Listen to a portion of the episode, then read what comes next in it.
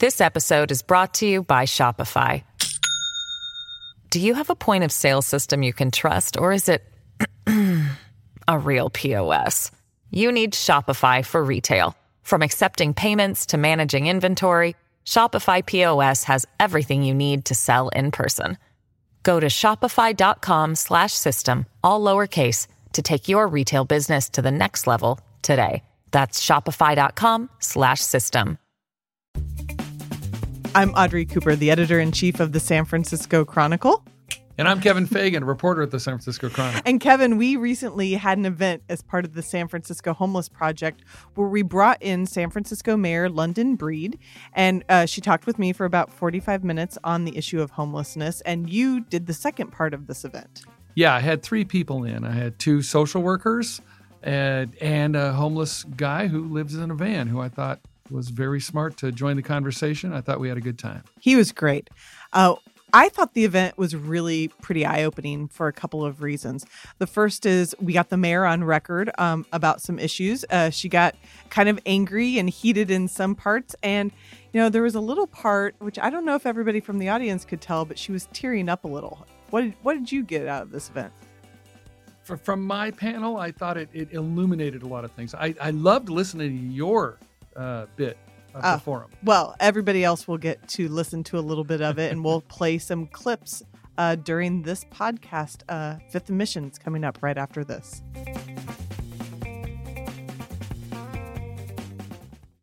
This episode is brought to you by Shopify.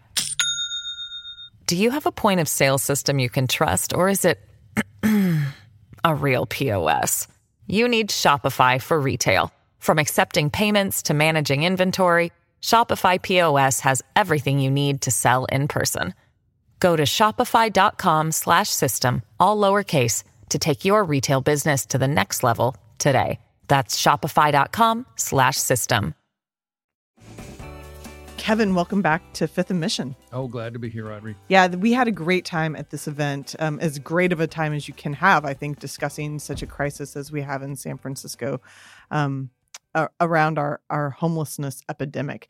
You know, I, I thought we would start off with our interview with um, Mayor Breed. And Mm, specifically, I mm. don't know about you, but one of the things I hear from a, lo- a lot of housed people is that they're afraid of welcoming navigation centers into their neighborhood. These are shelters with, as you call it, wraparound services so you can get drug counseling, mental health. They try to get you into supportive housing, try to get you off the streets. There have been a lot of places that don't want navigation centers at all in this city. Yeah, people don't want homeless people around them if you're housed. And the homeless people uh, actually like navigation centers. They're more expensive than typical shelters. And I thought Mayor Breed uh, illuminated some of that very well, talking about how, how crime actually drops around most nav centers. Uh, it's you're in a controlled environment. You're all encouraged to behave well. It's a it's a beacon of something that can be useful for people, uh, and the, just the discussion of that I thought was useful. Yeah, she had a really explosive meeting early on in her tenure when she went down to the Embarcadero and she tried to convince residents Mhm. there to accept a navigation center. She got shouted down. Uh, she's getting it from both sides, from the housed people and also the advocates for the homelessness.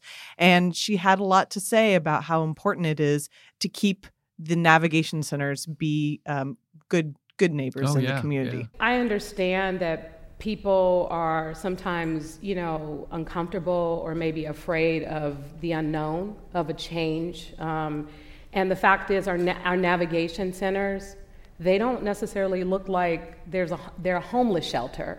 Um, the way that we construct them, the plants, and how we try and do what we can to, you know, help them to blend in the neighborhood or make them look appealing is so that, you know, the neighborhood, you know, is, is, is supportive of the concept of what we're trying to do.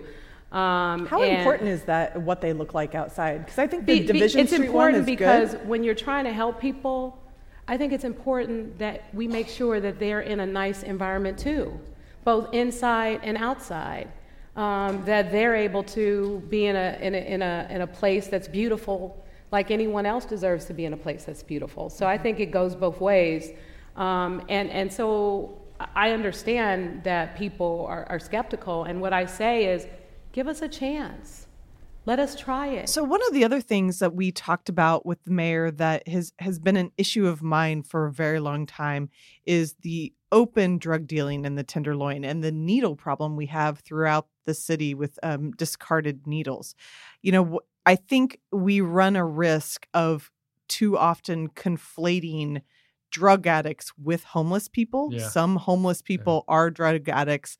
Some drug addicts are not homeless people. so there is a, a problem with conflating the two. But I think in the public mind, these are inextricably linked. Yeah, yeah, they are, and it's it, it- the imagery is horrible, and it, you know, the the bottom line is no one wants to be a junkie, uh, no one wants to be homeless, but you you see this all the time, in your face every day, and it it it's got a numbing effect, and then it has an enraging effect. People are mad, uh, they don't want to to see this, and and I thought it was interesting that the mayor pointed out that the the needle, the amount of needles in the streets has actually dropped somewhat.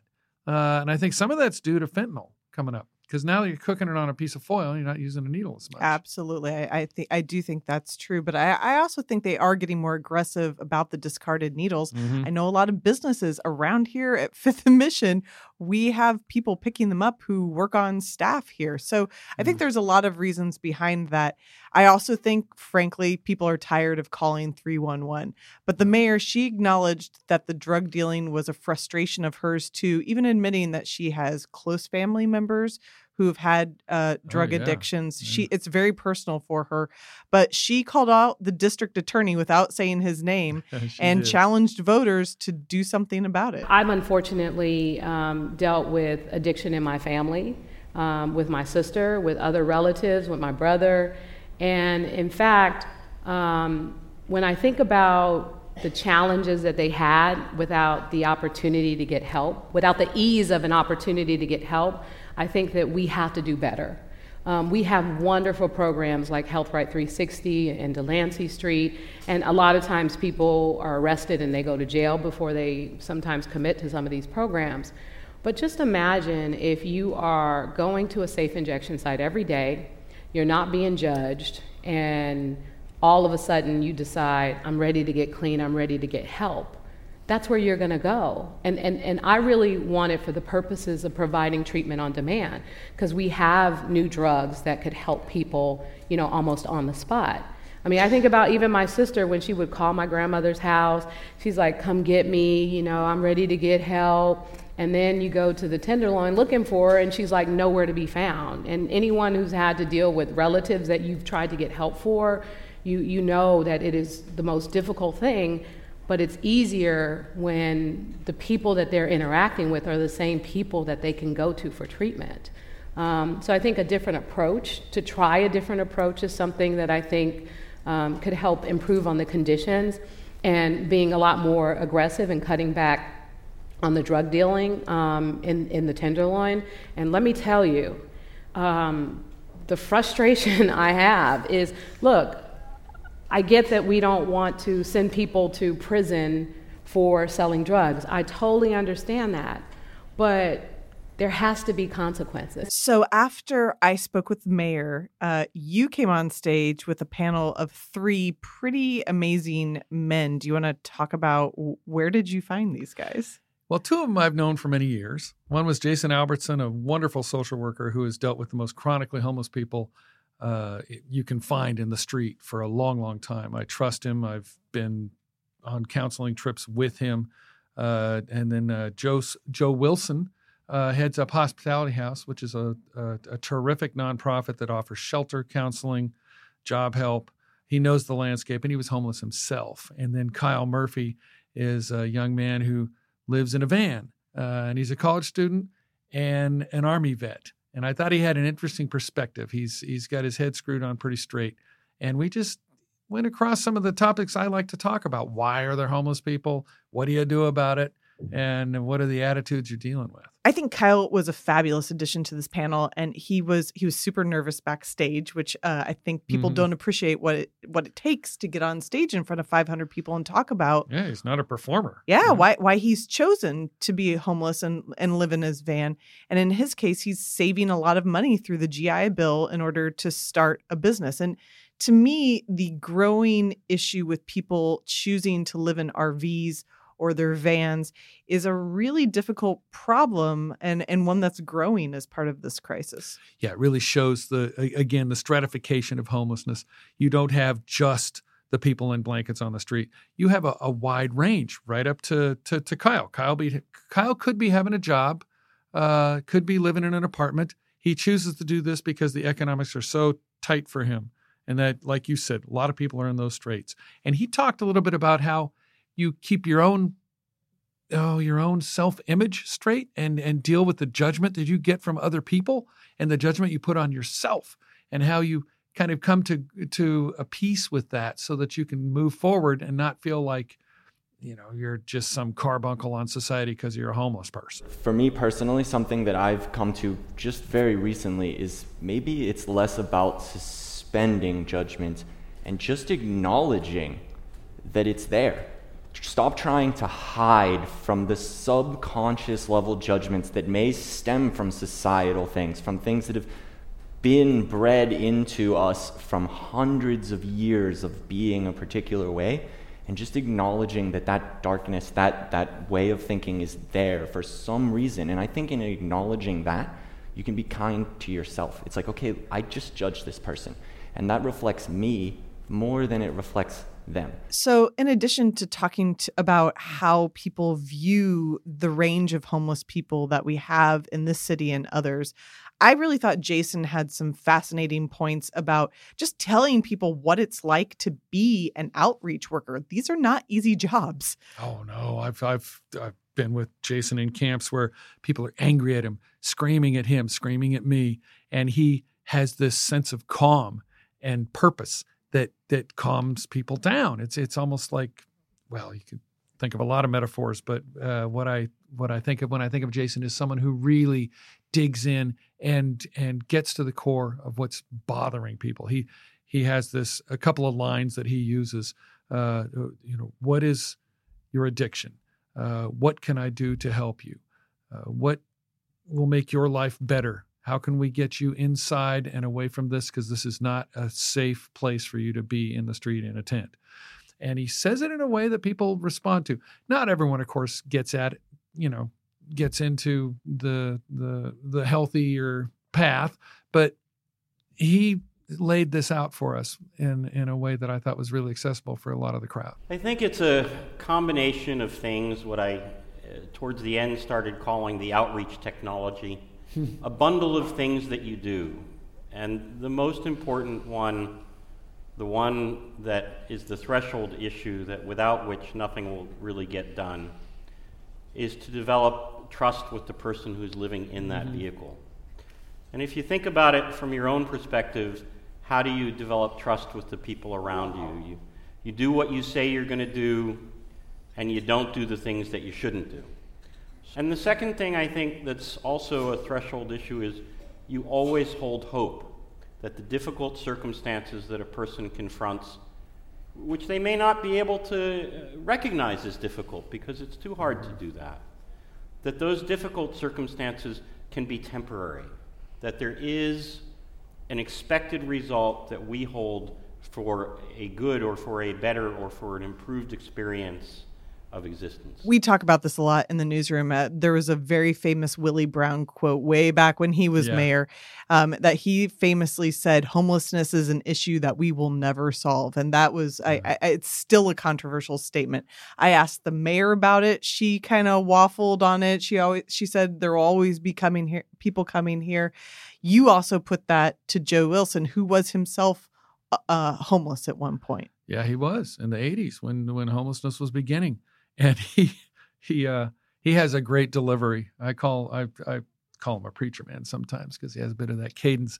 But when we asked him, he he just said, "Nah, it's not going to happen." Do you think we're ever going to get rid of homelessness or address it to be put it a little better?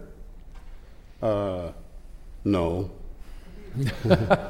um, well, I think there's our economic system ensures that there will always be. Uh, a permanent underclass. As long as housing continues to be an economic venture rather than a public good, um, the, the effects of over speculation uh, mm-hmm. far outweigh the effects of regulation. And what I think he's talking about is you're never going to get all the way to empty.